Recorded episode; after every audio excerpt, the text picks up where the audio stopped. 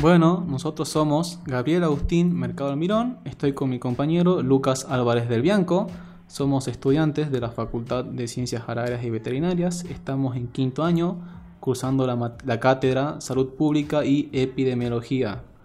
Nosotros como el tema de hoy vamos a hablar sobre lo que es la salmonelosis en Salta Capital.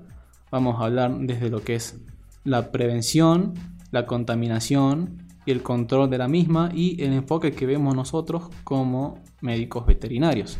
Otra cosa que vamos a desarrollar con el compañero Mercado es eh, los distintos métodos de prevención para la transmisión de esta enfermedad, que incluye cómo cocinar alimentos a cierta temperatura para no infectarse, cómo potabilizar el agua que desconocemos su origen o que puede estar contaminada, cómo lavarse las manos, de una manera adecuada a la hora de manipular alimentos, qué tipo de alimentos tenemos que evitar consumir debido a su naturaleza o debido a su preparación.